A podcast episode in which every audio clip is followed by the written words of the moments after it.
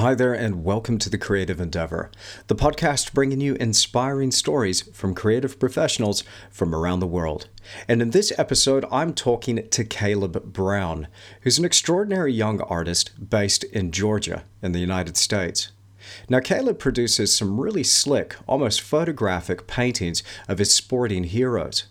He's got a really unique graphic style to his paintings. And he's produced something in his career that is highly sought after. Now, Caleb is somebody who has nailed, in my opinion, the direct marketing approach to art. But he's also somebody who has the mindset down pat. Now, I personally know that I can learn a heck of a lot from Caleb. And initially, when Caleb reached out to me, we connected instantly. I could tell that Caleb had something to offer when it comes to working through a lot of the challenges that us creative professionals go through on a regular basis.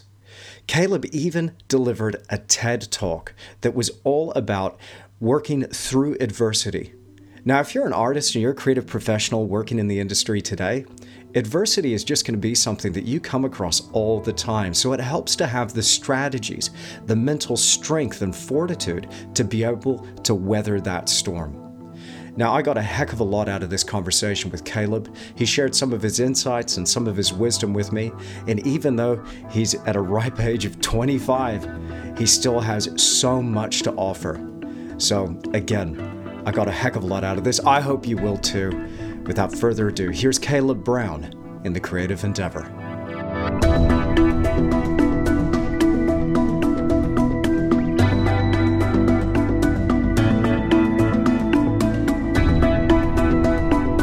Well, Caleb, welcome to the Creative Endeavor podcast. It is an absolute pleasure having you on the show.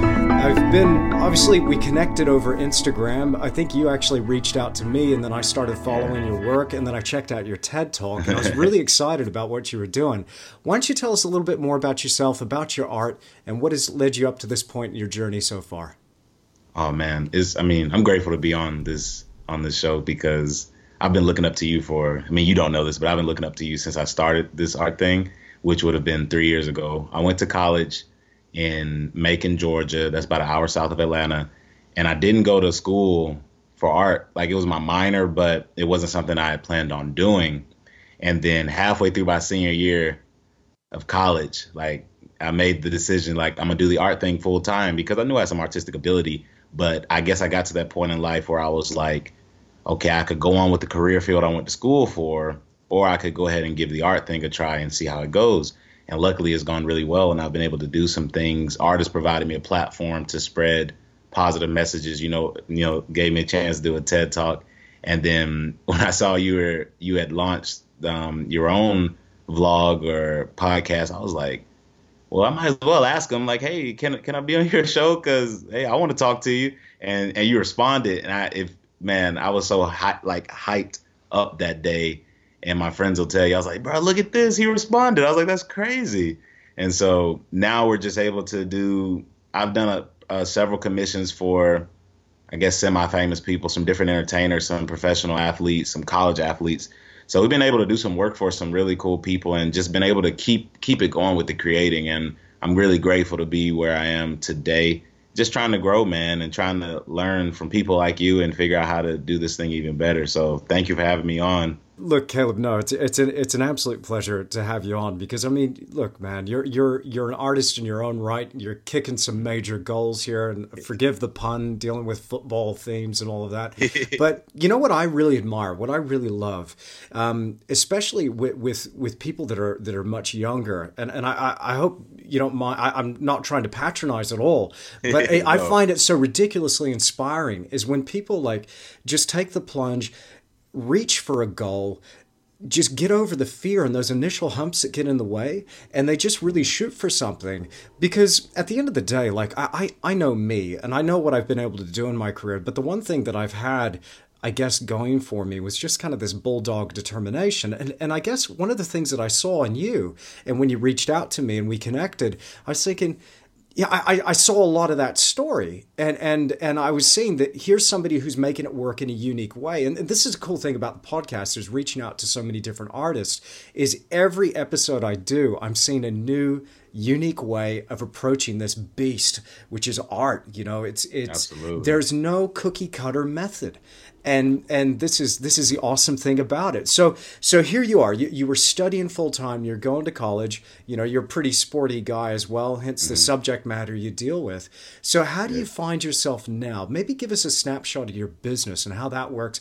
How do you find yourself now being a full-time artist? At what age if you don't mind me asking caleb? I'm 25. I turned 25 this year, so. Dude see this is this is huge. This is huge. This is awesome. So get, tell us tell us how this works for you now So nowadays I work mainly on commission. I never really got into the to the gallery thing, which I'm not against. It just wasn't my mode of I felt like with social media and things like that provided me a platform to to not need a middleman of sorts. So I've I've always kind of just operated that way. Word of mouth has been big, and yeah, people hit me up for birthdays, um, anniversaries, Christmas. You know, I just got several Christmas commissions because the um, the holidays are rolling around. Valentine's Day is obviously another big one. And as far as the the sports guys, they normally just see their friends got a painting. It's like, hey, you did a painting for such and such. Can you do one for me? And I'm thinking about personally, I'm thinking about settling in to the sports genre. Like I think I'm I think I might want to settle in there. When I when I used to draw and paint when I was a young kid, that was what I liked anyways. And I did play college football in my school. So yeah, I've been playing sports my whole life. So I think that might be the area I want to settle in. It's just a market I kind of like. And so that's kind of where we are now. Just really just working on commissions. I'm trying to do some different things, maybe implement some print sales and things of that nature. Just still trying to learn, man. Like, cause like you said, there's no cookie cutter. I'm not gonna lie. When I first started, I was trying to figure out what that road was to become the big time artist. And what I found is that there is no uh, clear cut road. It's so different that you really got to find your own way and, and I guess take from different people and try your best to get it done. But it's definitely been a uh, it's been a great journey, and I'm grateful for where we are now, and we're trying to just you know keep improving, man. That's awesome. That's awesome. Uh, there's so many different directions we can go, and we're, we're going to cover all of it. Um, one of the things I, I heard something recently uh, in a book that I've really enjoyed. I, I listen to a lot of audiobooks while I'm working, and um, there's this fantastic book called Art, Money, Success by Maria Brophy. And I read in- Oh yeah, fantastic, Yeah. man. So she had this one section in there about finding your niche and exploiting that niche. And what I found, I mean, look, I, I don't know if I've done this, but I because I'm inspired by everything. But I, I do know of a lot of people, you know, like yourself, who you find this thing, you settle in on this thing, and what happens is this really interesting feedback mechanism between the market that you're exploiting, but also you're showing up with your passion for that subject. And there's this kind of resonance, which then starts to feed into it. And you could end up becoming you know the big name within a particular genre relatively mm. quickly. I'll give you a name uh, of somebody that I spoke to recently, which was Bethany Veer, who's mm. who's really keyed into the equine art and the horse theme. And now mm-hmm. she's dealing with horsey people and she's got olympic gold medalists and, and people commissioning her to do her work. And it's just extraordinary. But in terms of like a broad appeal like she is laser focused. And so that's the mm-hmm. thing that i that i find is really really interesting. So when you're when you're taking your paintings, which which are exceptionally well done, they're they're almost you know photographic. They're very slick. They got a graphic quality to them. Let's say you got mm. your painting. How do you go about reaching out to a new client to getting somebody on board?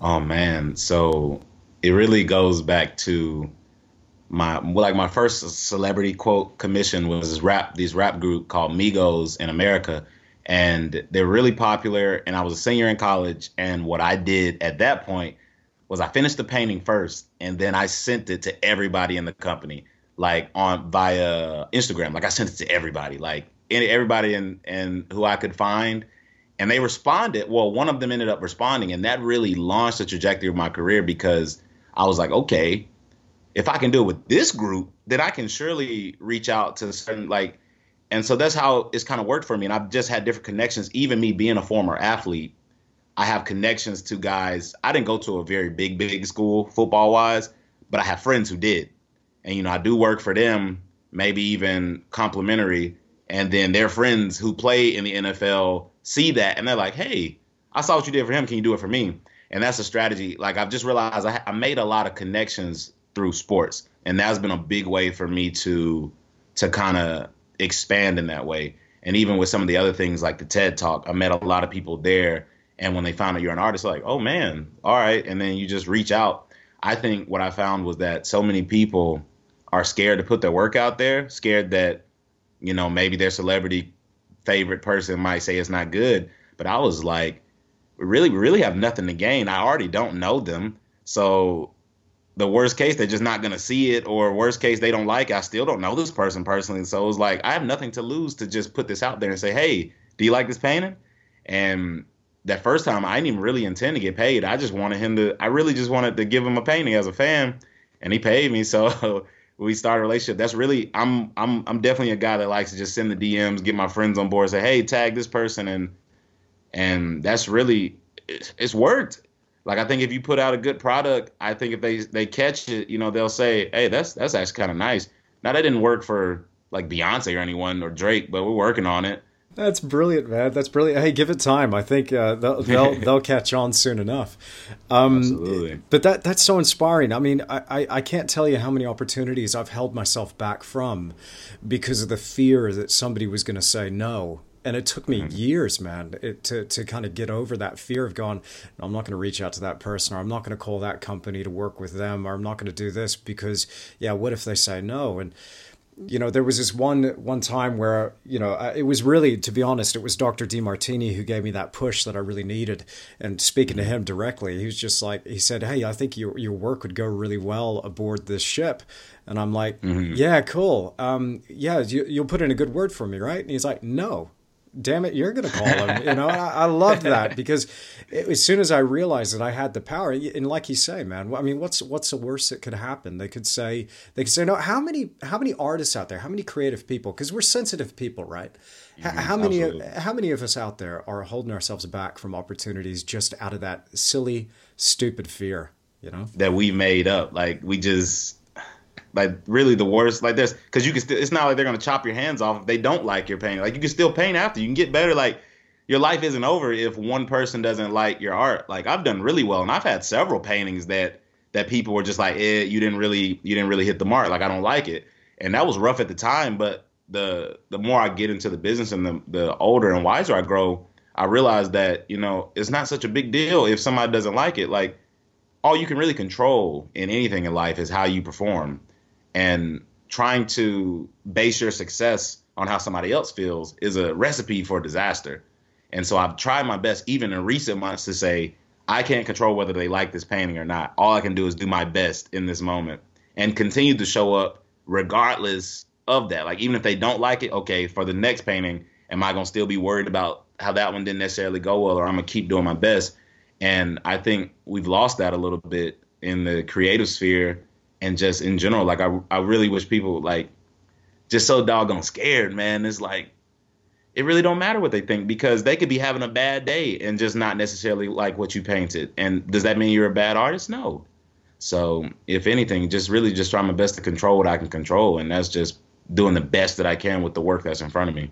I, again, I appreciate that so much because I, I that's is a thing that I think well I struggle with. I know a lot of other artists struggle with is mm-hmm. balancing the internal and the external you know the internal being those drivers that you should be engaged with you know the inspiration the work itself and the external are all those factors that we can't control you know feedback from others and yeah. and, and is it going to land is it going to is it not going to land and i find that you know this is almost the impossible thing about balancing this out as a business because we need to be able to balance both um, mm-hmm. and, yeah I, I love what you're saying there let's let's let's get into the, the, the painting side of things. I want to get a little bit more of a, a snapshot of, of, your journey because it, it's Absolutely. taken it's taken a bit of um, you know a, a, bit of a unique track here. I mean, as we're saying, everybody Absolutely. has their own unique story. When did you first realize? When did you first learn that you had a knack for drawing and painting? And what was that moment like for you, where you're like, "Hang on, I, I really love this." All right, so when I was a kid, I was always kind of drawing, especially like different anime, comics, things like that, which was just, you know, uh, every kid kind of starts off with some kind of artistic endeavors, but then I ended up just end up being better than a lot of my classmates. And I was like, okay, maybe I'm pretty good. And I pretty much did a lot of pencil drawing well up until as long as I can remember. Like I got really good by the time high school, but again, I never thought that it would ever be a professional thing for me. I was like, mm, I'm gonna play in the NFL. Like I'm I'm not doing this art thing. They don't make no money. I'm not doing that. And the only reason I ever took a painting class, like I hated painting, Andrew. Like I actually did not like painting at all. And but my coursework required me to take this painting class. And in that class, I was garbage. Like I was trash. Like I was so bad. And it wasn't until like the last assignment where I did something, I was like, okay, that was decent. But what truly let me know that okay, maybe I can do this was we had a talent show. Same same year, like my senior year of college. And I remember seeing this performance artist named David Garibaldi. You may have seen him, but it's like they go up on stage, play some music, he's dancing and throwing paint on the canvas, and he does a painting, a portrait in like seven minutes. And I was like, I could do that. So I tried it, and it went well. And at that point, that was the first time, and people wanted to buy my artwork. And that was the first time I ever even gave it any consideration that, okay, maybe I can do this art thing. And and then I just practiced, really just went in and tried my hardest to paint some things just to try it out to see how it worked. And of course, that was when I started having those conversations with myself where it's like, okay, I'm really good at this, or at least I got a shot to get better. Like I've only been doing this for some months. And I can I can probably make a career out of this. Like even if I fail, I think I would still feel a little better trying this than being bored in what I was gonna do. So that was I would say probably my senior year. Like I said, I knew I could draw well, but painting allowed me. I could even. It took me forever to draw pictures, but I could paint fast or faster than it would take for me to draw a really big drawing. And so these were things that I was like, this painting thing, like, why am I doing this my whole life? And it just got, from a technical standpoint, I just did a lot of practicing, watching videos, and especially yours, like, helped me tremendously with certain things that I just, because I didn't have a formal art education, a lot of these things I had to learn on the fly. And your videos were definitely helpful. And that's kind of how we got to where we are now. So it took really, I guess, 21 years for me to realize that I could paint it all. And here we are now. Awesome. don't don't give me any credit, please. I Man. you know, I um I, am addicted to it. I'm addicted to painting, obviously, but I'm addicted to teaching others, and and I'm just, you know, I, I okay, I'm going to admit I get a little bit of a buzz out of hearing that from people. Like Absolutely. it's kind of like, yeah, cool, it worked, you know, you know, because yes. that's the thing. Once once I realized that um, I I did have something to offer, I was like, cool, this is having a bit of a positive impact. I, I try not to focus on it too much, but um, no, I'm just I'm so rapt. But please don't don't give me credit because I can tell, mm-hmm. you know, you you're you're bringing this to to bring into your your career and your journey your own unique flair you know you've obviously got ability you've got talent. But the thing again that I, I love about what you're doing is is how this is like keying in to that niche and you're exploiting this thing. And when i say exploit i mean that in the po- most positive kind of way. Sometimes mm-hmm. people think exploitation you know it's a it's a bad word but you are. You're taking advantage of a situation you've created. And i think as artists that's all we're trying to work out how to do. There, there's I've said this so many times in the podcast. Never been a better time to be an artist, and and you know I, I see Absolutely. I see people who are thriving in the gallery model, but now with the power that's been put in our hands as individuals, we can we can kind of bypass the gallery and that mm-hmm. system there's nobody standing in our doorway saying, no, no, no, hang on a second, let me check your work and see if you're good enough. You, we can now connect directly to buyers. Exactly. So I, I appreciate what you're doing in terms of, you know, you're reaching out to people directly. You're you're kind of gaining this client base. I'd love to know a little bit more about, you know, you've you've got from your TED talk, you know, you're a driven guy. Have you got some sort of overarching vision or mission or goal? Like, is goal setting is something like that? Is achievement something that's important to you? Absolutely. And, and maybe give me a, a snapshot about your vision and where you want to go with this thing. So I remember when I first started, my main thing was that I wanted to be able to inspire those people who, what we were talking about earlier, who are just scared. Because when you're in college, you see plenty of kids who are doing it just because it's what they should do or because their parents told them to do it. And I'm and I'm walking around campus, I'm like, you look miserable. Like you look miserable studying for whatever you're studying for. Like if you're gonna be miserable, at least be miserable for something you care about, which kind of leads into what I was talking about with the TED Talk. Like you can't avoid suffering in life so if you're gonna if you're gonna suffer, suffer for something you care about. Like like you're there's never you're never gonna escape it. So if you're gonna have to go through hell on earth, then you might as well do it painting a picture at 4 a.m. in the morning when you've been like when you're tired. Like if, if I'd rather do that than than be slaving at a job I don't particularly care for.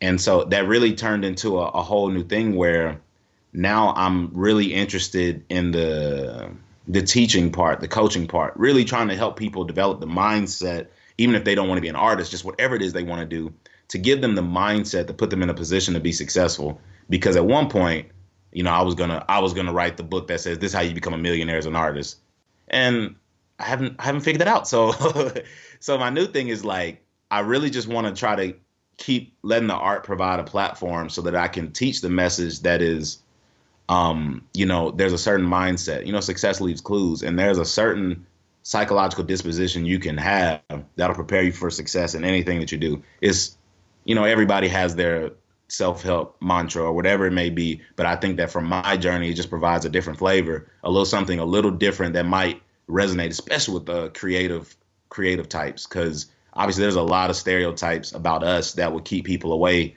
from chasing their artistic dreams, and I would hate that. Like I don't if you're talented, like I, it, or if it's something you really love, I, I would want you to have the confidence to pursue that. Or and so my mission now is to continue to just learn and grow, so that I don't like and practice what I preach, so that I can speak from a place of this is something I'm doing actively or something I've done. So when I'm encouraging you guys to do it, I'm not just speculating. Like I kind of know what the process takes, and that's that's really what fuels me now is just trying to give people whatever, give them the tools to go through life and do the things they love and just live wholeheartedly, really.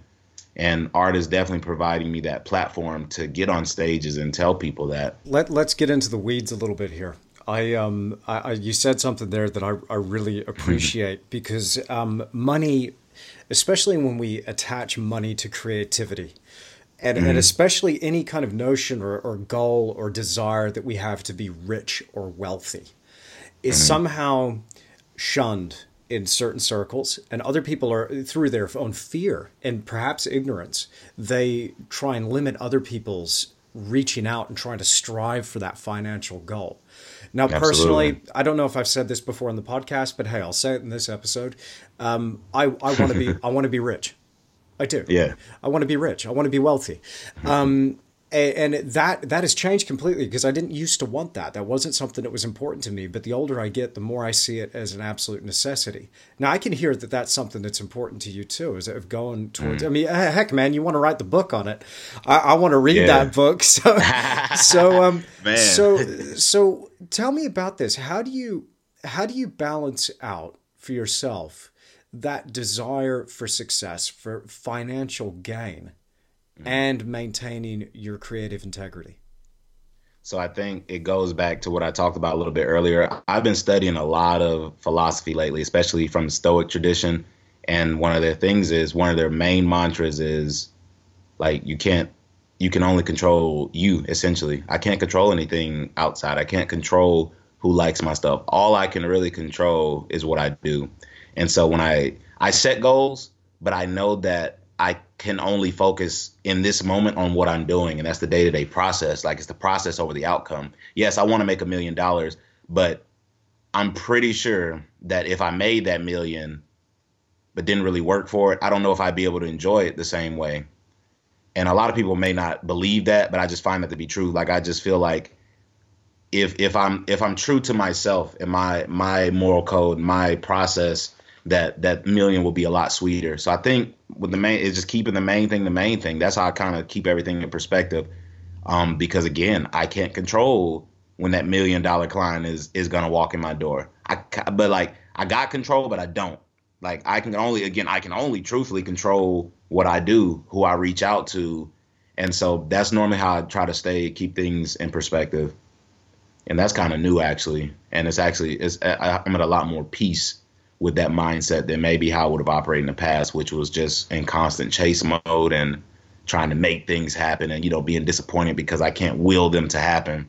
So doing a better job of just, I'll say it again, keeping the main thing the main thing. I, I heard that in a Brendon Burchard book, um, which is fantastic. I'm trying to remember what you'll know the name of it because maybe you got it from Brendon Burchard. The main thing is to keep the main thing, the main thing. Oh, really? Uh, or uh, maybe a lot of people have said that, uh, but yeah, I, I, I got uh, that from. Uh, I actually got that from this American football player named Jalen Hurts. He's been saying it all season, and I've been loving it because I'm like, Yeah. he gets it. Like he gets it. That guy gets it. Like yeah. we can't control what the media says about our team. Like we can't control what they say in the newspaper about Caleb or Andrew. All we can control in our particular field is how we approach our process painting wise. And yeah. you know, all he can control is how he plays the game. So yeah, I, I love it. The the reality that I, I found, you know, when I started out and, and I was setting goals, and again, I, I kind of oscillate between, you know, being very deliberate about my goals and being very future focused and mm-hmm. then being very present and process driven. And so mm-hmm. the thing I found when I first started out, I was like, you know, I just want to keep the gig going. So whatever goal allows me, or whatever financial goal, as soon as we are talking about money as well, whatever financial goal allowed me to just sustain my production. That's all I mm. wanted to do. And now, since I've achieved that, and that's been the norm now for for several years, I, I just thought, well, now it's time to up that goal because I found that if I'm not growing, if I'm not going to that next level, if I'm not you know reaching for the next rung on the ladder so to speak mm-hmm. that it stifles my creativity Absolutely. There, there's something about that that kind of I feel hemmed in, held back, and, and not living up to my full potential. And so um, th- this has been something that, that I've I've been trying to focus on a little bit more is having ambitious but achievable goals, and and again some financial goals. But this was a thing I struggled with you know, maybe maybe you could reflect on this as well because I, I, imagine it's similar also for a lot of people that are that are listening. I really I felt dirty somehow in wanting to have financial abundance. Mm-hmm. It took me a long time to kind of get over that and realize that this was actually the, the reality of the world that we live in and something that I actually needed. That the more I had, the more I had to give in, in, in many mm-hmm. different ways. But I imagine that's going to be different for all kinds of people out there. But I think one of the things as creatives, as artists, you know, the thing that I'm impressed of, with with you again, and I don't say that to, to to patronize at all, Caleb, but the thing that impresses me is like you just you're dialed in, man. You you just seem to get this right off the bat. Whereas a lot of people will sub even if they don't consciously say that, they'll subconsciously undermine their progress and their success mm-hmm. because they feel somehow that money or going for finances is not an acceptable thing for an artist. Yeah. So so what would you say to people that that are are limiting themselves in that way? How would you how would you get them to step up?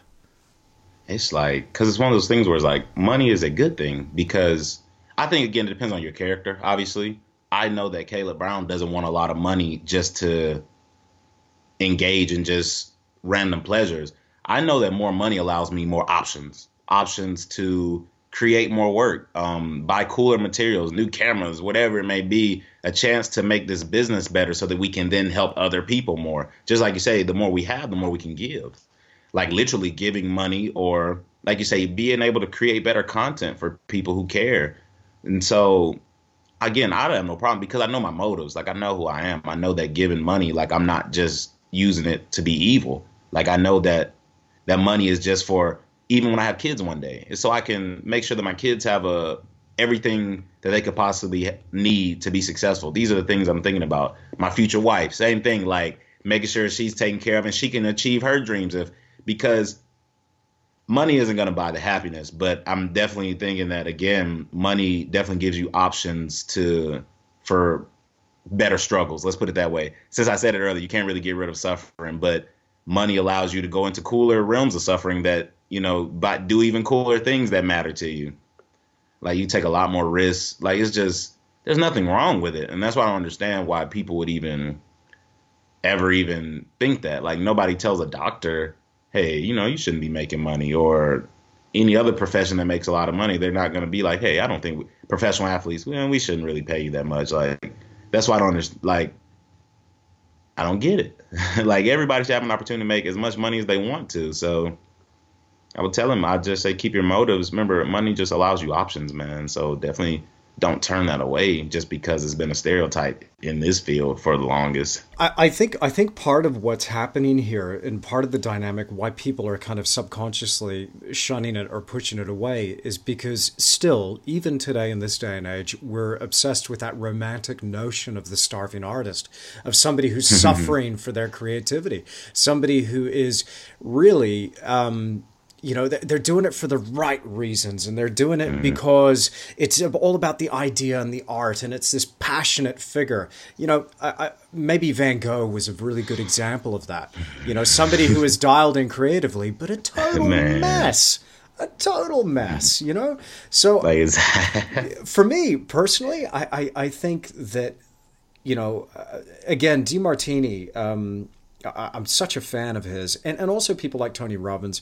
Um, you know, the, these these personal development giants. What they taught me as an artist and as a creative is that you know there there are multiple facets to my life, to my creative being, and that what it's about for me and my responsibility as a creative professional is to empower each and every one of those facets, so that no area is lacking or at least no our area is out of control and and takes away from my creativity. Because if my health isn't right i'm not going to mm-hmm. be painting my best. If i'm stressed Precisely. about how i'm going to pay the tax i'm not painting my best. If i just had a fight with a wife i'm not painting my best. Like everything feeds back into that creativity. Exactly. so it's about creating the whole person right?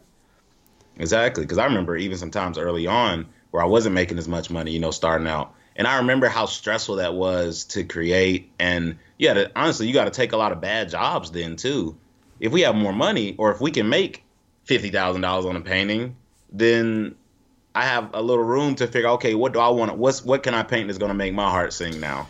Because I think that was the because I realized early on again it's a real slippery slope from taking when commissions is your only um, funnel is that it turns into a, a regular nine to five really quickly because now you're just painting things that people want you to paint constantly and that was a I was like this isn't fun and it was because at the time I just needed the money because I didn't have any other options. Because, uh, like you said, how am I going to pay for rent? The um, how am I pay taxes? Like, what am I do?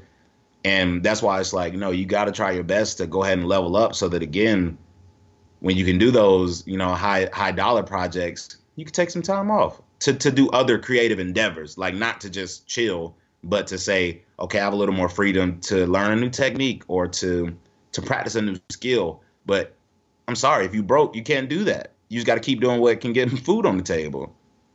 And so that's why, again, I wouldn't. Having more money allows you more options to get even better, and that's how I feel about it. If you take the right mindset, I don't think there's anything wrong with that. Perfect, perfect answer, man. Perfect answer. I, have found myself in that trap of the, the nine to five or painting on commission or trying to paint. It's kind of like you know dance, dance. You know, it's like the music's playing, dance, get get into it, exactly. and, and it's like, well, you know, it start it does start to feel like a, a bit of a grind, and so mm-hmm. and so now. I I, I kind of look at that and and I've had my own ways of of balancing that out. Part of it for me was setting up a creative space that would command that state of mind that would allow me to go, hey, I'm painting a picture. Forget about the the payment side of it now. Just let's lock mm-hmm. into the creative aspect of it. How do you find that you got out of that that frame of mind of of painting under pressure and allowing mm-hmm. yourself to feel that I, am assuming here, but feel that creative mm-hmm. fulfillment because you seem like somebody again. You know, you're, you're you're dialed in. You're passionate about your subject matter, but mm-hmm. but how do you? What kind of strategies do you have for for having that not feel like a job? Yeah, I think what I I think the best thing I did was make sure I'm still doing pleasure paintings, things that I want to paint. Because obviously we all have those projects like, hey, that's a cool picture. I wanna I wanna recreate that. So I make sure that I, I do want to do one of those every once in a while to make sure that I'm doing art that I like. Because sometimes commissions can get a little boring. Like it can because it doesn't it's not something you wanted to do. But again, and I'm still I still work on it sometimes now. But always I think that's the biggest thing for me is make sure I'm doing stuff I want to do too that way there's a balance there and I can kind of get recharged. Or if I know I have a pleasure painting coming up, you know, I can still be happy while I'm painting the current one. It's like, okay, once we get this one over, I get to paint such and such, or I like I get to do that one that I know I'm gonna love, like that one that's gonna make me happy. Um, I think the other thing is raising my prices. once I raise my prices, less. I think Maria talked about this in the book. Um, in in her book was that if you raise your prices, or like if you're overbooked, you raise your prices, you'll be less booked, but the money should just about equal out. And I was like, ah, okay. When I actually I remember reading that from her, and I was like, ah, okay. Then let's raise our prices. Like we have way too many commissions coming in right now that I can barely fulfill these orders, and it's killing me. Like it's burning me out. But yes, once I raise my prices, you get a few less commissions, but just more money on those commissions. So I think that those two things, raising your prices and making sure that you have a balanced lifestyle to maybe not just paint, but do other things that you like to do, even if it's just working out, writing, whatever it may be. So I get asked this a lot over over email messages, all that sort of stuff. Um, people want to know, like, hey Andrew, how do you, how do I go about pricing my paintings? Mm-hmm. And and I again, you know, it's it's a good strategy. What Maria was talking about about raising your prices, but let's mm-hmm. say somebody's just starting out, and and they want to try and find that price point. They're jumping into the market, and they want to be able mm-hmm. to anticipate or plan ahead for this type of dynamic that we're talking about here. So mm-hmm how, how did you go about finding a price point for your work? And then as you're raising your prices, if you don't mind me asking, do you raise it by a percentage or to what? From what to what? Uh, as specific as you like, Caleb, or or Man, general as you like. That was that was definitely a, a, tough part for me. I had an art teacher. His name's Dave, uh, Eric Odell, and he always helped me with these kinds of questions. But honestly, just like we talked about, there is no hard and fast answers. I think one that I liked was doing the square footage and just multiplying that times one or 1.5, depending on your journey. Me personally, I just kind of looked at some of my contemporary artists or my peers who were doing similar work, and I was like, okay, he charged 400 for this. Well, he's got a lot more clientele than me. Maybe I could go a little cheaper. And I think most of my small, small, small paintings started off at like $200, and that worked okay. And then, like you said, or like I said, I had got to this point where I was doing way too many paintings, or even from a confidence standpoint.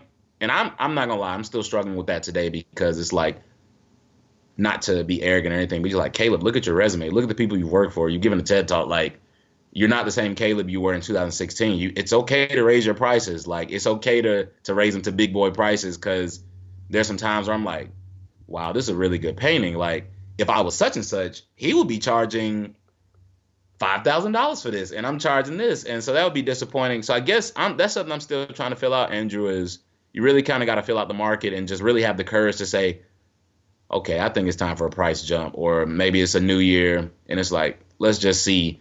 We put it out there, see if people will still bite at it. And every price increase I've ever done, it hasn't really stopped the show. So I guess I'm doing okay with that progression.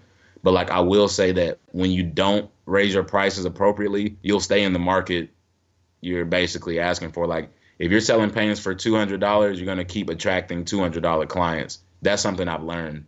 And when you start to raise them, not only does it kind of raise your confidence, but like now it's like if you if you expect ten thousand dollar commissions, then that's a different mindset, and those are the people you'll attract. And that's that's been a legitimate thing for me. Is like when I was doing even hundred dollar paintings early on. I had people asking, but when I raised my prices with a different kind of clientele, then you get corporate people asking for things, universities asking for things, and I was like, okay. And of course, when your skill grows too, because again, if I, I know I, I try not to compare, but if if I'm looking at an artist, and let's come on, you know art, you know how it can be. Like I'm like I'm I'm I think I'm a little better than this guy, or like my work is just as good as this. Like how come I can't get ten thousand dollars? And those are other situations where I'm like, no, like I can I can raise my prices and and let's see what happens. So I would, but for the somebody starting out, I would definitely tell them just get an idea for what other people in the industry are doing that are on their level, and maybe trying out the square inch one and see again. You just gotta see if people get it. If nobody's buying it, you need to lower your prices. If too many people buying it, raise them. And I think that was Maria also who gave me that idea.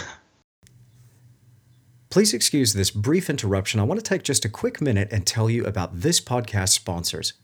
Now, I've been using Rosemary & Co. for well over a year now, and since I've adopted these brushes, I've noticed a dramatic improvement in my work. The quality of Rosemary & Co. brushes is second to none, and they're my absolutely favorite brush to use. Now, right now on the Rosemary & Co. website, you can find my landscape, portrait, and en plein air set, as well as an introductory and a deluxe set, not to mention my range of signature Tish daggers. Now, if you haven't heard of the Tish daggers before, you must check them out. This is something that I've designed in conjunction with Rosemary & Co. It's a unique brush designed to give me a specific kind of mark.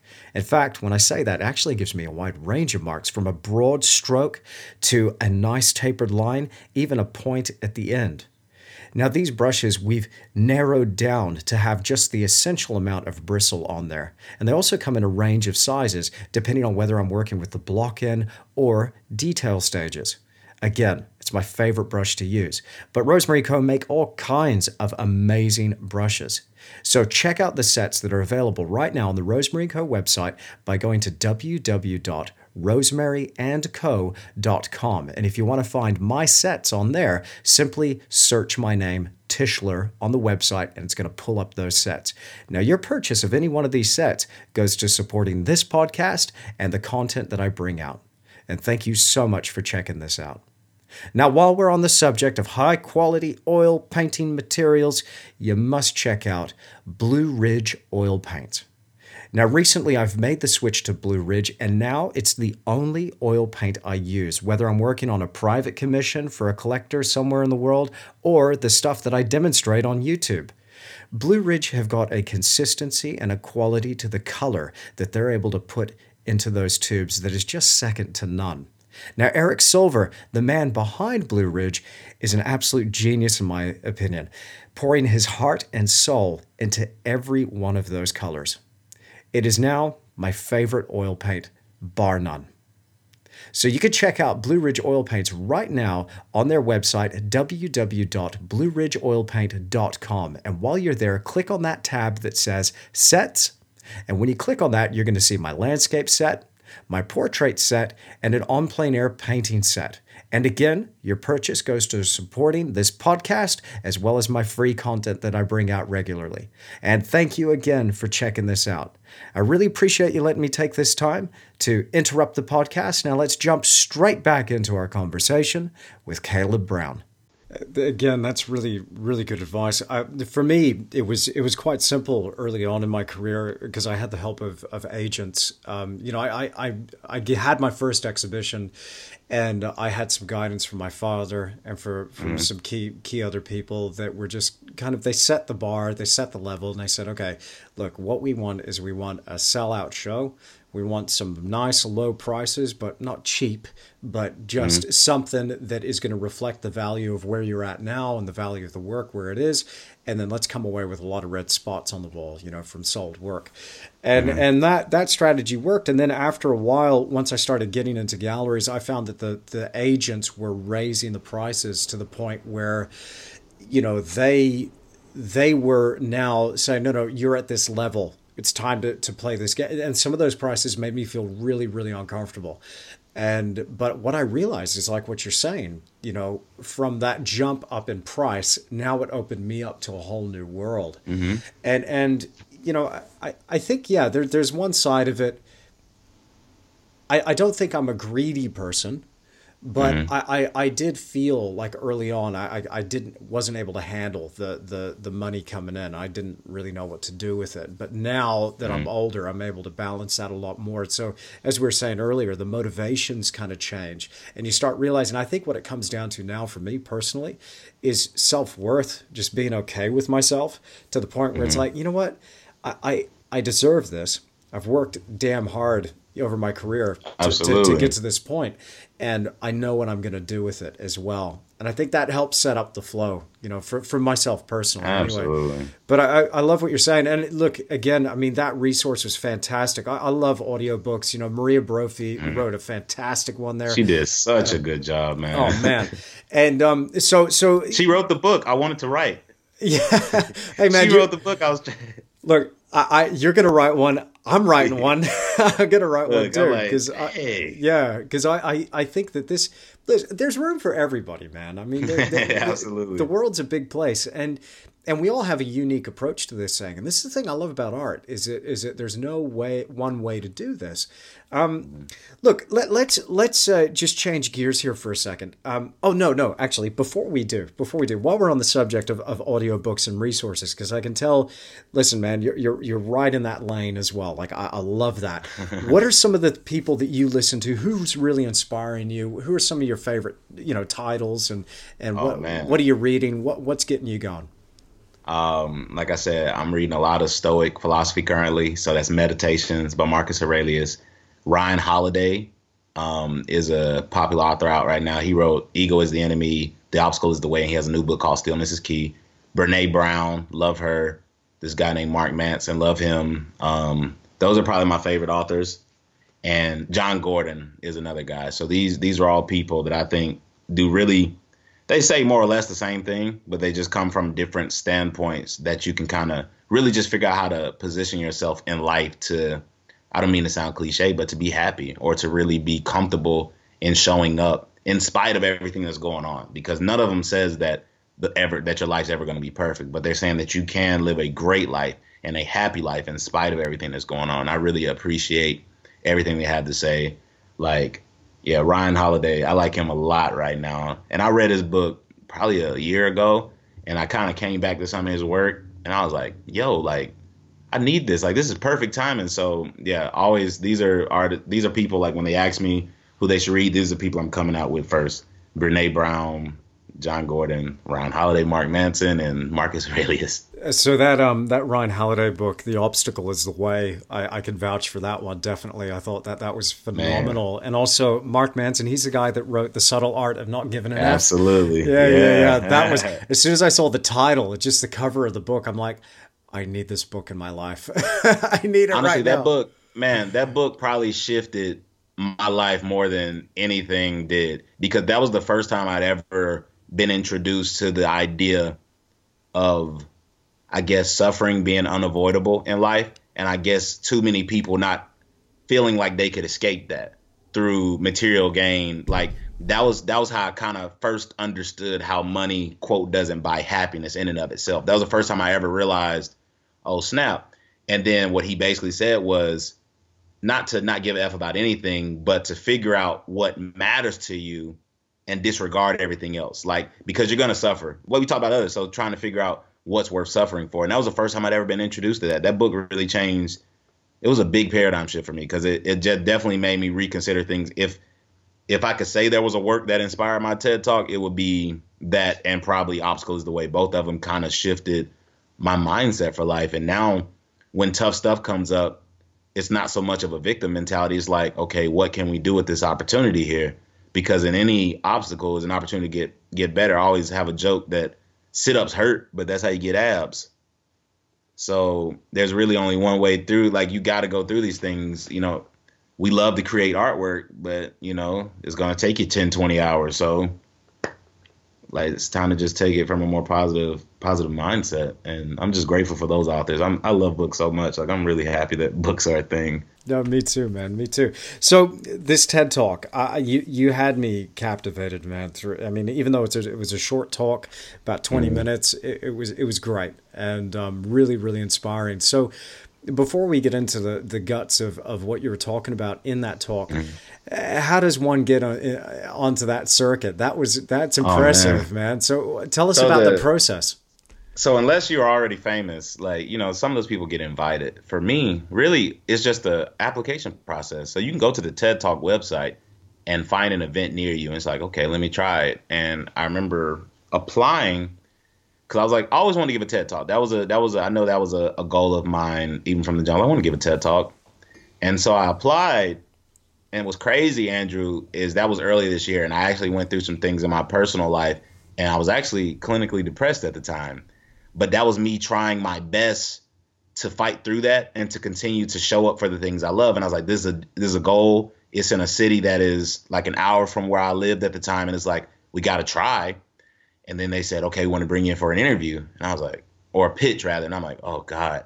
And even then, same thing. I'm still battling those that depression. And I'm at the I'm at the interview just the crazy thing, they they say that when you're depressed, you can't remember a lot, and I honestly cannot remember much of that process.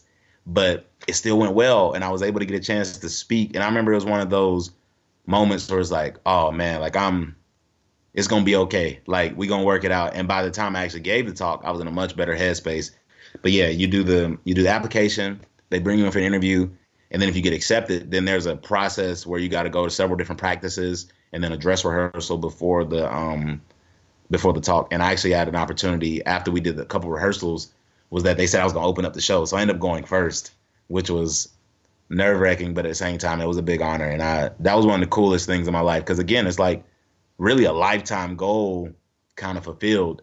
And now it's like, okay, I want to get on the big TED stage. Like I want to go out to Cali and do the real big one. And that's what we're just gonna keep working. And I might try to apply for another one just to kind of keep building the resume because I'm telling you that to say you've given a TED talk, that's a big deal, man. Like people love it. Like that people tease me when they see me, like, "Oh, it's Mr. TED Talk." I'm like, "Oh, stop!" like it, it makes me so like nervous at times because they mess with me because I don't, I didn't think it was that big a deal, but some people do. Like I, I was happy to have done it, but I didn't. Like I got friends who call me famous, and I'm like, "All right, stop, stop, stop, stop, stop, stop." Like I'm, I just gave a talk like I just I just fulfilled a dream that was just for me. I didn't want the fame. It was just something I wanted to do because I watch TED Talks all the time. I was like, I want to give a TED Talk. And so no, that that whole process was one of the highlights, probably the highlight of my year, man. That's awesome. That's awesome, dude. I, I again, I mean, okay, I'll, I'll admit it here. I, I, kind of I I've always wanted to give one too. uh-huh. no, I've man. because I've been I mean I'm a big fan of TED talks and I, I've watched some. You know the one I really love and I you know mentioned his name earlier as well, but Tony Robbins. I, I still love mm-hmm. that talk that he gave, and just his command of just public speaking and holding that space. And then the message he delivered he just had them right in the palm of his hand and watching that just yeah. going wow how inspiring is that? But then coming up against myself just kind of going what the heck would i talk about? But uh, man I, they they cool. their coaches the coaches that are over the event they're second to none. Like i became a better speaker in those that that two month process than i've ever been in my life. Like they they show you how to tell a story, and I think for anyone that's wanting to do the public speaking thing, that's the main thing is one talk about one thing. That's what a lot of people get off topic in their talks. Talk about one thing and two tell stories. Those are the two most important things I think any cuz storytelling makes it fun. It makes it engaging.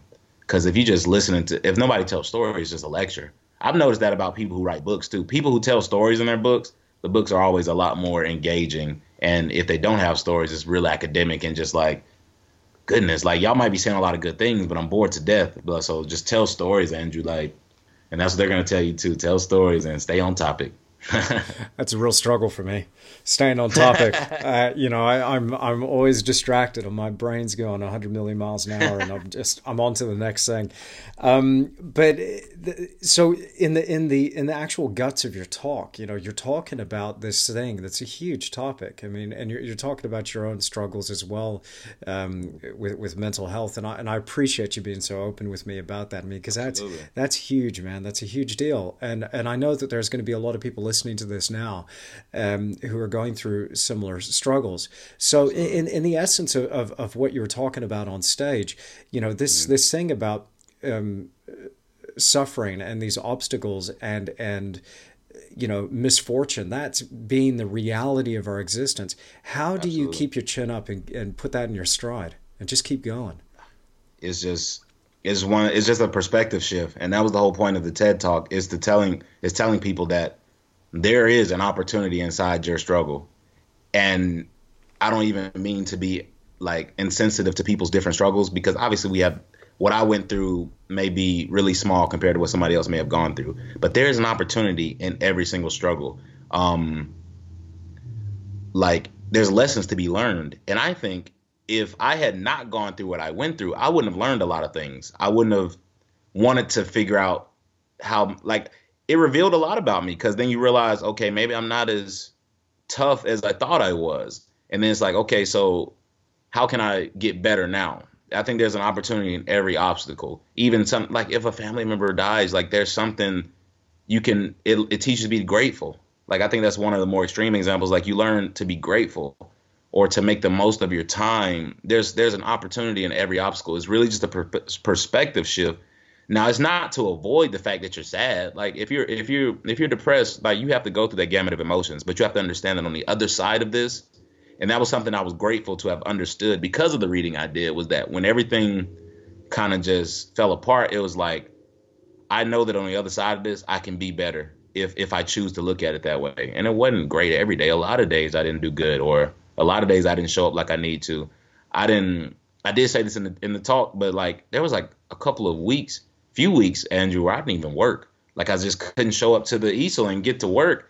And the old me, like I was a real rah rah motivational guy. I would have been like, if I'd have seen somebody depressed, I probably would have been like, "What's wrong with you? Like life is not that bad. Get back up to the easel. Like what's wrong with you?" And so, again, when I was in that moment and I'm like, okay, I get it now. I get what it feels like to not to not have energy, to not feel like I know what it feels like to be depressed now. And that made me a better teacher. That made me a better friend. So that now when I'm giving talks, I can come from a place of it's okay for you to be down and out. That's okay. And you're gonna mess up, but you just gotta keep showing up. That's all. It could take you years to get over what you went through. I'm not gonna tell you how, how long it gotta take for you to get over something, but just keep showing up because it will get better if you choose to look at it that way. I think the it's just the, the perspective shift. Um, and going back to even the new things I've been looking about, it's about just controlling the things you can control, suffering for stuff that you care about, and letting the rest of it go. And in most cases, again, the only thing you can really control is how you respond. Things are just things. Like everything that happens is objective. The meaning you prescribe to these things is what hurts you or what makes you happy. So it's like you can choose for like it's really your perception that has made this thing bad and you can obviously choose how to respond to certain things again no matter how bad it is you can respond how to feel or not i don't want to say how to feel but how you're going to act because you can be in pain and still say i'm going to turn in this ted talk application come hell or high water because that's about me that's that's something i need to do for me so same thing man just again just to find that that opportunity in every obstacle is very important. That's the perspective shift you need when you're going through something like that. I, man, I appreciate that so much. I can I can I can I reflect on that with a little bit of a, a story. Um, Absolutely. Just something as you were saying that you know something came to mind because I, I I've been so lucky. I've been so blessed in my career. Um, and mm-hmm. and you know I had a lot of highs, a lot of lows, but I'm kind of the guy. Not many people would know about this, but I'm kind of the guy that that had it all, made it made it big within a within a limited, very small circle within the Western Australian market. I was doing great mm-hmm. in my mid twenties. I mean, I, I it was I, I hadn't known of anybody else that was doing that well. And so it, it really all came crashing down spectacularly for me, and I lost it all. My lowest point was was living in a shed. Not many hmm. people know about this, I, and I, I'm I'm sharing it now. But I was actually I was literally living in a shed. It was illegal for me to be living there. Rachel and I both lived there, so I'm married to the woman of my dreams, who mm. is, is sticking with me through this, and here I am, you know, my paintings are expensive, but I couldn't sell any of them at this time. The market was down. There were all sorts of awful things going. And and what what had happened is is we, we had an engineering fabrication place across the road in this shed complex. So I had other units, factory units and things that were next to me. We had an mm-hmm. industrial mm-hmm. laundry engineering fabrication place and somebody was making breakfast cereal in the unit over. And it was mm-hmm. noisy, it was dirty, it was dusty, there was smoke and fumes and all sorts. And people probably wouldn't realize this, but when we were down and out, I was saying to Rachel, you know, I think I want to give YouTube a shot. And she's mm-hmm. like, what? I said, I think I can make this work. And that was a year I started my YouTube channel. Mm-hmm. And and since actually doing that by by not staying down and out, by focusing on on hey, I, this is this is enormous adversity right now. This is like a huge issue. This is a problem. We're we're we're in a crisis now. Like this is now for me that was rock bottom, and I know other people's mm-hmm. version of rock bottom will be different. But like no money broken, no prospect of of turning this thing around, and and massive mm-hmm. family upheaval and all sorts of things going on. Turning around and going, I'm going to start this YouTube channel. And things since then have picked up both on the art front, but also on the teaching front. It's been like life now is completely different, completely different mm-hmm. within the space of just a few short years. Bam, by just looking at that situation and going, where's the opportunity in this? Where, where, I, okay, I, I, I, can look up, so I can get up. I'm going to get up.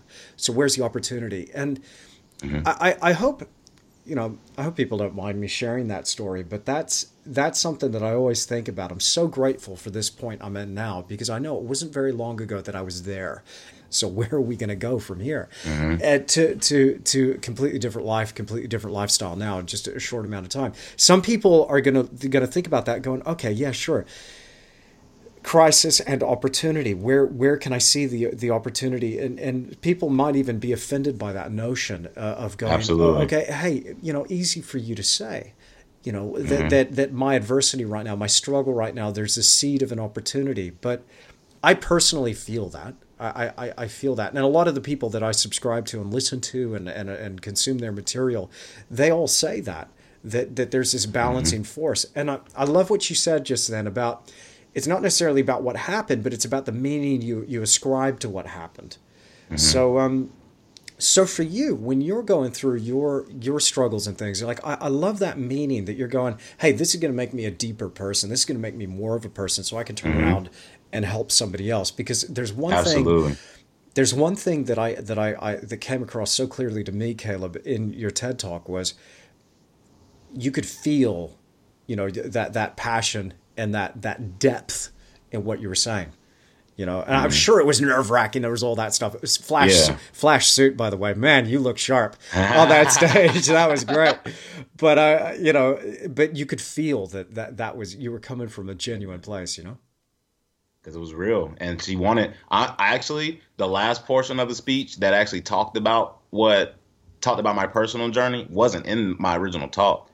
Um, I didn't unveil that until the last rehearsal because I think I had a friend who's like, "Yeah, man, it's you talking about it anyway, so you might as well bring up the fact that you kind of have gone through a little bit of this struggle in this year alone." So it's like, okay, I gotta. There's something I gotta do because somebody might see this and say, "Dang, okay, maybe I can do." Like he's obviously in pain. Maybe I can, you know, figure it out.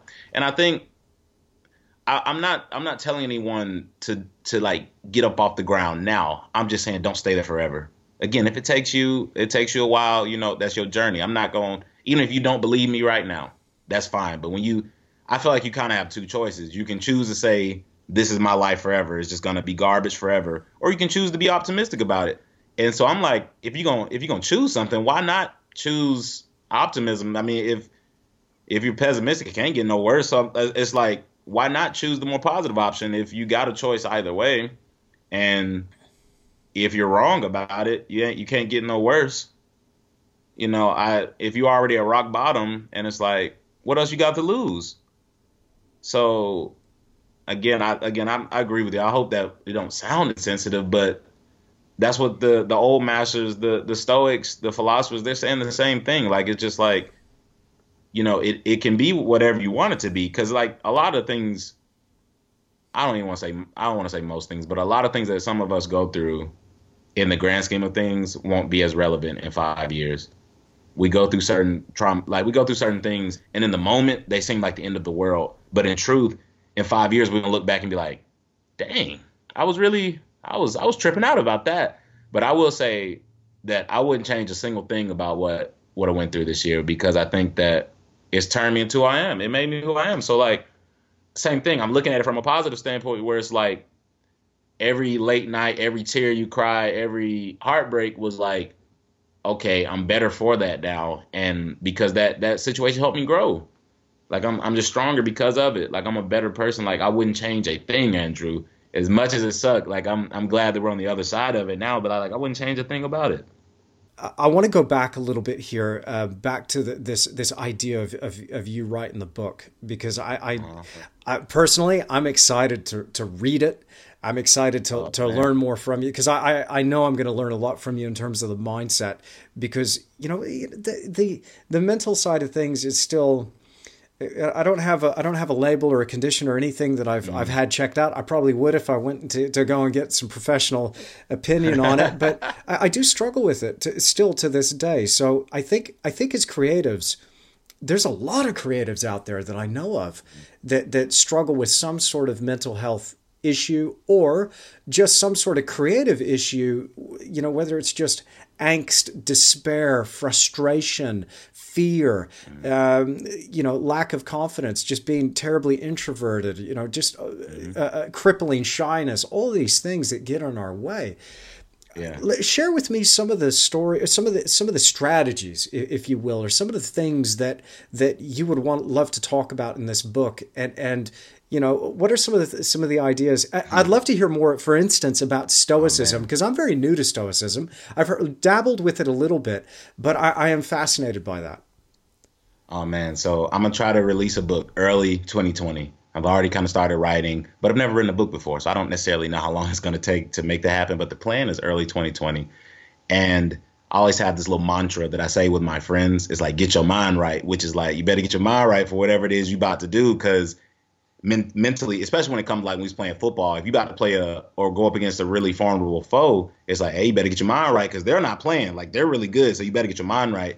And that's been a big thing for me. And once I actually went through my own struggle, it was like, okay, now I'm ready to write whatever this book I've been trying to write, which is trying to give people the mental, again, just give them give them some strategies in this fight because the fight is going to happen. And I think that's a major premise that I will drive home is that everybody's going through something. Everybody's heartbroken. It is either large or small. At some point in your life, you were heartbroken. Like even if it was something really small as maybe your dad didn't affirm you the way you wanted to be affirmed when you were five. It taught you a lesson because all those things that you talked about, fear, angst, shame, they're not real. You learn those. Like you learn that as a part of your domestication when you're growing up. And that's how you learn them through those different heartbreaks you know, you got turned down for prom in high school or had a bad breakup. These things can shift how you feel about the world, but they're all lies. So it's it's like going back to the this is where I say like that's the point where going to see a mental health professional is I would say is vital because again, you can figure out a lot of people don't even know that they're heartbroken. That's the verbiage I'm using. It's like a lot of people don't even know that they have baggage going back to when they were 4 years old. But a, a mental health professional can help that's what I actually majored in in college was psychology. And so I know that a therapist can actually just guide you to that place to say, dang, I actually, I didn't even know that getting turned down for prom in 11th grade affected me like that. And nowadays is making you scared to put yourself out there because you don't want to feel that rejection. And what I found again is that everybody has that. Whether even if they're well adjusted, they still have it a little bit.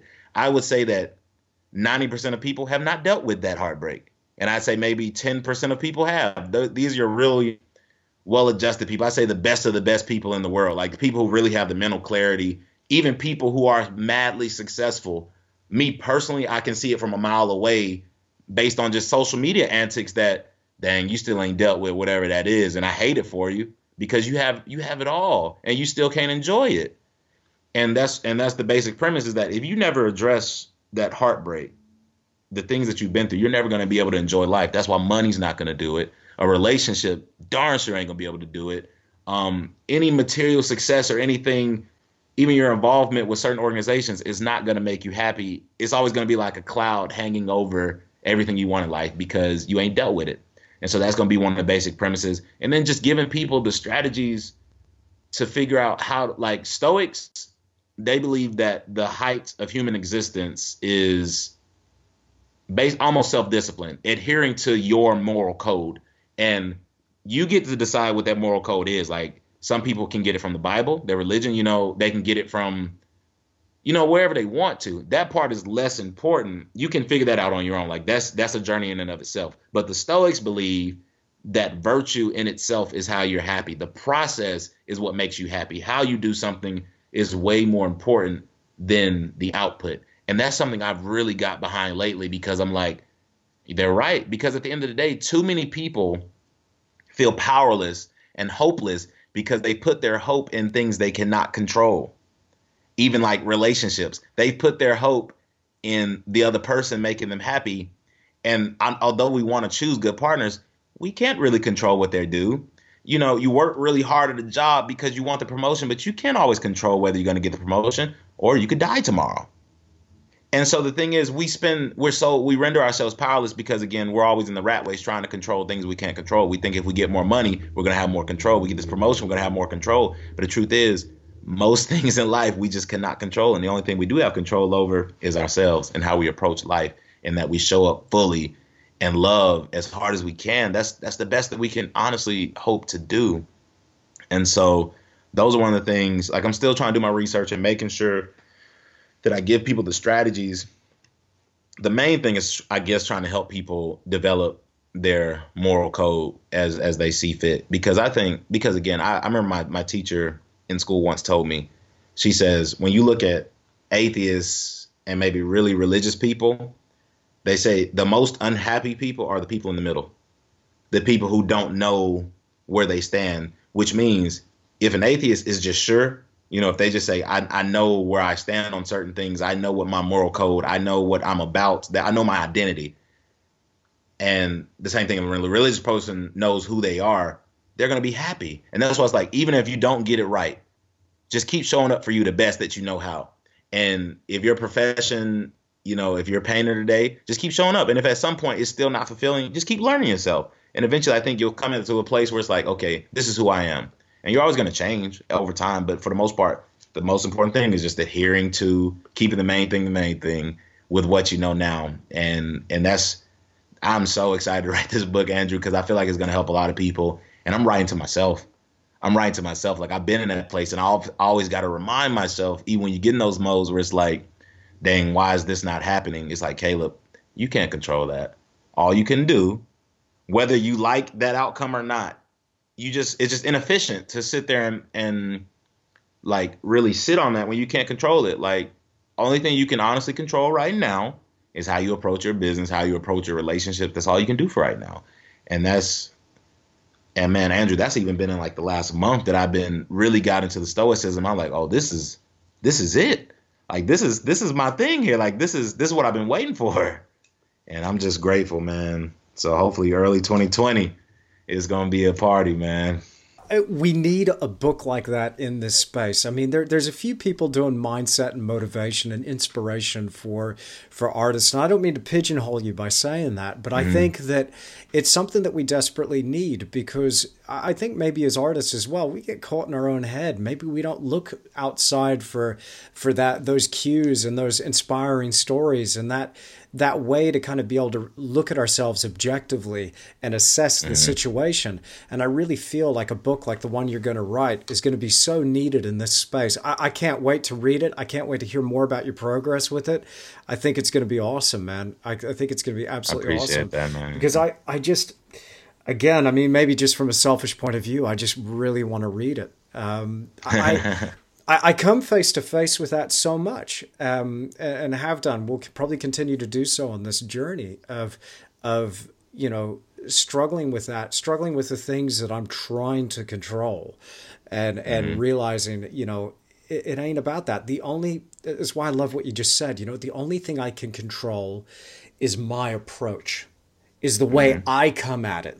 It's it's it's the way that I kind of um, you know choose the meaning I choose to derive from any situation. But the other thing that I think is really important that I that I would like to just kind of insert into this, and maybe we could talk about this a little bit, is also the identity that I choose to accept for myself, because this mm-hmm. is the other thing. Again, talking about Tony Robbins, huge fan, fanboy right here uh, of that guy. But I, I think uh, the thing that he said that absolutely fundamentally changed my life is just hearing those words. You want to change your life, you got to change your standards. You got to raise your standards. And so mm-hmm. that to me is a fundamental change in my identity of who I am and what I'm willing to accept. But more than anything, yeah. it's not the external environment so much, it's the internal environment of going, what is my identity? What are my standards?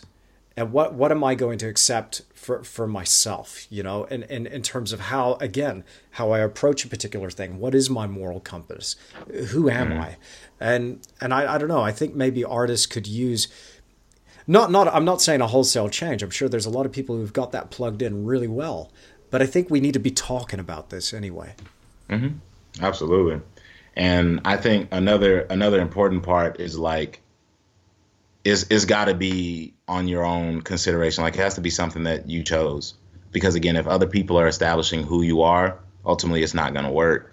Like that's why even even again when you choose your moral code, it has to be something that you care about. It can't be something. Of course, you can listen to other people, but if if it's not something you truly care about, it's not going to work and it's not going to make you happy. So I think that's really important. This is this is completely jumping tracks now a little bit, and mm-hmm. and but I do want to make sure we just we touch on it briefly, because again, I think what you're doing, uh, you know, from the business side of things, and and the subject matter side of things, the mm-hmm. product that you're producing is so slick. It's awesome. You know, your work is great. What can you t- run me through the process of how you create one of these pieces, and uh, and tell me a little bit more about the technical aspect of the paintings you're yeah. producing? I definitely took a lot of a lot of things from you, especially the the layering approach that I come that you do, especially when you start with the blocking and then modeling and then the details. That's how I try to approach it also. So I try to just put layers down. The acrylic paint acrylic paint doesn't always come through as opaque. I'm not really sure how oils work, but like the the acrylic takes a while, so I definitely have to put a lot of different um different layers. And I think the final especially when it comes to like shading and different things like that, is almost stippling, like just little dots that basically create the illusion of, you know, a gradient change. And so those are one of the things I've developed over time. The splatter is a is a technique of mine because I always tell myself I never necessarily want to be a realism painter because I felt like I was never going to be as good as some of the super realistic people. So like I'm I'm not gonna try. Like I, am okay with that. And so at first it was just trying to balance abstract with realism, just trying to find a different like a the decent balance. And now, I mean, the paintings just got better. I didn't even expect them to be as real as they look now. And so it's like okay, now I'm I'm something. I'm a portrait painter. It they look semi-real and still got a little flair in it, like it's real expressive. So that's that's my style, and I think people recognize it. So even from a branding standpoint, it works. But just layering, you know how acrylics work, I'm sure. Just layering and trying to do my best with blending the colors as as yeah. So so when you're choosing your subject matter and and mm-hmm. you're I I can I can see that you're you're working from photographs, right? Yeah. What what is it in the photograph or in your reference material that grabs you? What like what are you looking for yeah. when, when you're like, oh man, I got to paint that? Um, I will say dynamic lighting, especially big contrast. Like there's a picture of Obama I want to paint that is like might be the coolest photograph I've ever seen. I was like, man, this is beautiful. Or even when it comes to just just good photography is stuff that that really inspires me, and especially I'll definitely say the the biggest contrast because I don't think non artsy people get that, but people inherently know what a good picture is. Like they're like, dang, that's a really cool picture. So I've noticed that when my pictures are the most dramatic, those are the ones people lose their minds over. You know, I get a lot of likes. The ones where it goes from really dark or there's a heavy contrast, I'm like, people go crazy. And the other thing, I guess, when it comes to sports in general, um, the subject matter is the people too. Like there's certain icons in the sport. Try to go with that dramatic plays, or that everybody kind of remembers. Like I remember when that happened those are really but mainly the main thing I would say is just the pure aesthetic of the picture. If it's a really cool photograph, I'm going to want to paint it. So are you are you using like stock images? Do you take your own photographs when you can? I mean, where do you find that inspiration? I guess what I'd like to ask as well is how do you get around because I get a few people asking me this is like, how do you get around copyright? I, I use a lot of my yeah. own source material. In fact, that's that's all I use is my own source material. And if I can't find it, I make it up. Mm-hmm. I draw it. I paint it. I do it digitally. Um, but yeah. for you, I imagine if you're going to go after an iconic play, you got to yeah. use something that's published. So how do you stay out so, of trouble that way? Now, this was actually a strategy I learned when I was really young. There's this artist that I'm actually friends with now. And I'm kind of kind of like you, somebody I really looked up to and became friends with and I remember when I used to read his work, he would say that if if he only had an option of one picture, he would use several different references to try to create something to kind of. But then I also learned that that copyright laws can be real, like iffy. So if you change one aspect of it, you kind of you kind of have some some rights of your own because it's like it's not your picture. At the end of the day, it's a painting, and it can't look exactly like your photograph. And so there's still some slippery waters there, and I get that. But for the most part, I don't know. I haven't run into that issue yet, but I, I was pretty confident that as long as you change something about it, then you kind of have some some legal ground there. I could be wrong. And if anybody's watching this, send me a DM and and let me know if that is flawed thinking because I don't want to get sued and have to pay them money. So please let me know if that's wrong. But that's what I that's the assumption I've been operating on that if I change something, it's not they photograph anymore.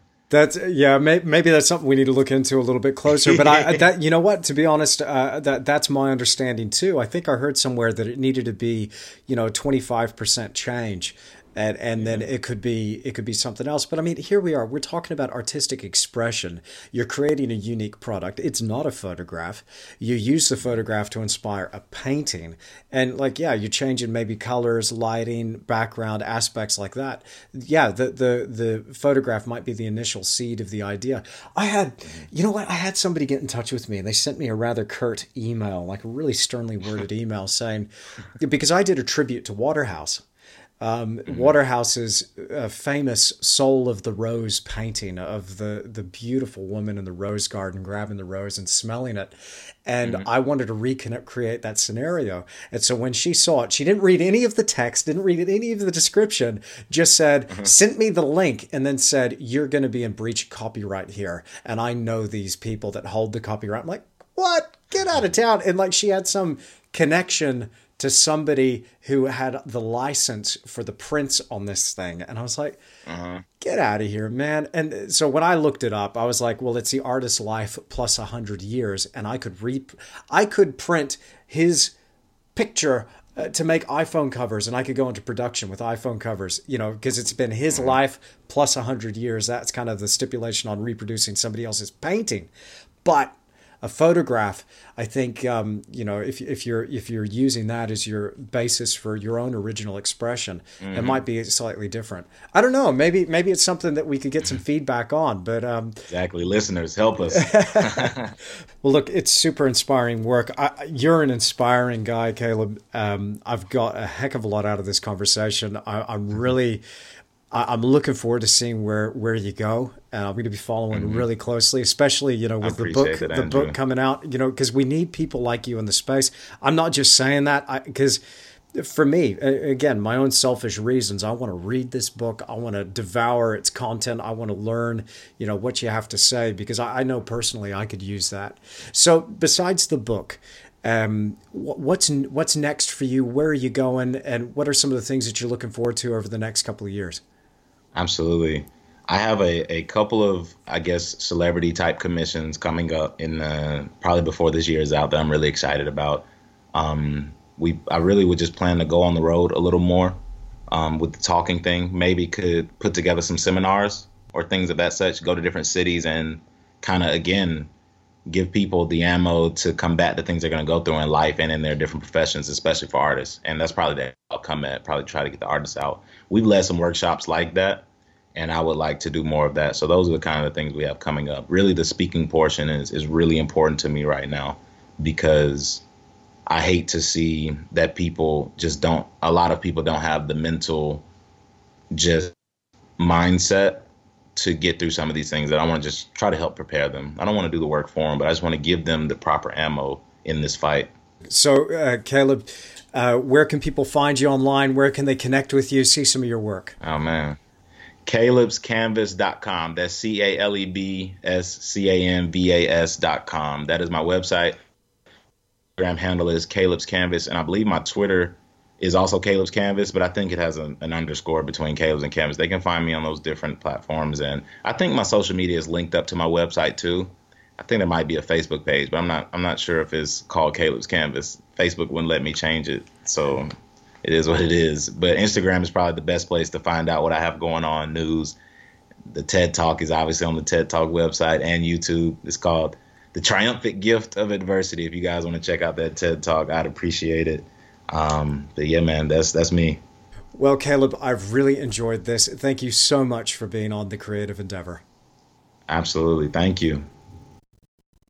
I really hope that you've enjoyed this episode of The Creative Endeavor, and a huge thank you to Caleb Brown for joining me. Now, of course, you can find Caleb on his website, as he mentioned, but do make sure you go and follow him on social media. I'm following him right now on Instagram at Caleb's Canvas. Check out his stunning artwork and find out what he's going to do next. I personally cannot wait for that book to be finished. I'm really looking forward to reading that. No pressure, Caleb, but I know it's going to be an absolute gem. I'm looking forward to learning more about the mindset when it comes to this creative journey and really locking down and going for my goal with even more passion and enthusiasm and a better mindset. So I'm looking forward to that very, very much. Now, again, if you enjoyed this episode, then please take a minute to leave me a rating or a review on whatever podcast audio platform you're listening on. This helps the show become a little bit more discoverable and helps me share these inspiring stories with other people out there. And I appreciate that time and effort you're taking to do that. And also, I really appreciate your feedback and your messages. I've been receiving loads recently from people who have been listening to the creative endeavor and who have found these episodes beneficial. I got one message message here on Instagram from Greg DeRush, and uh, he said, I just wanted to say hi, and that because of you and your videos, such as The Creative Endeavor, I've been able to take the first steps into changing my career to becoming a full time artist. Thanks. Well, thank you so much, Greg, for that message. It's people like you leaving these comments and sending me these messages and, and giving me these emails that keeps me going yeah, selfishly, I do get something out of talking to other artists around the world and connecting with other creative professionals. But I also am addicted to sharing this journey with others. And it just fills me up so much to know that other people are getting something out of this as well. I'm really looking forward to bringing you even more episodes of The Creative Endeavor in 2020. We're going to hit the new year strong with a whole fresh batch of artist interviews from people from all around the world. And I know that we're going to start it off in a really inspiring way. Now, of course, you know where to find me. I'm on my website at www.andrewtischler.com. Make sure while you're there, you hit that subscribe tab into your name, your email address, and subscribe through my website. It's absolutely free to do so. What do you get for subscribing? Well, you get access to my YouTube tutorials 24 hours before they go live to the public, which gives us a chance to interact in that comment section. And whenever I release a full tutorial through my website, my subscribers always get a really nice discount at the checkout. And again, it's absolutely free to do so. So I look forward to seeing you there. www.andrewtischler.com slash subscribe. Well, thank you so much. I've really enjoyed your company, and I look forward to being with you again in another episode of The Creative Endeavor.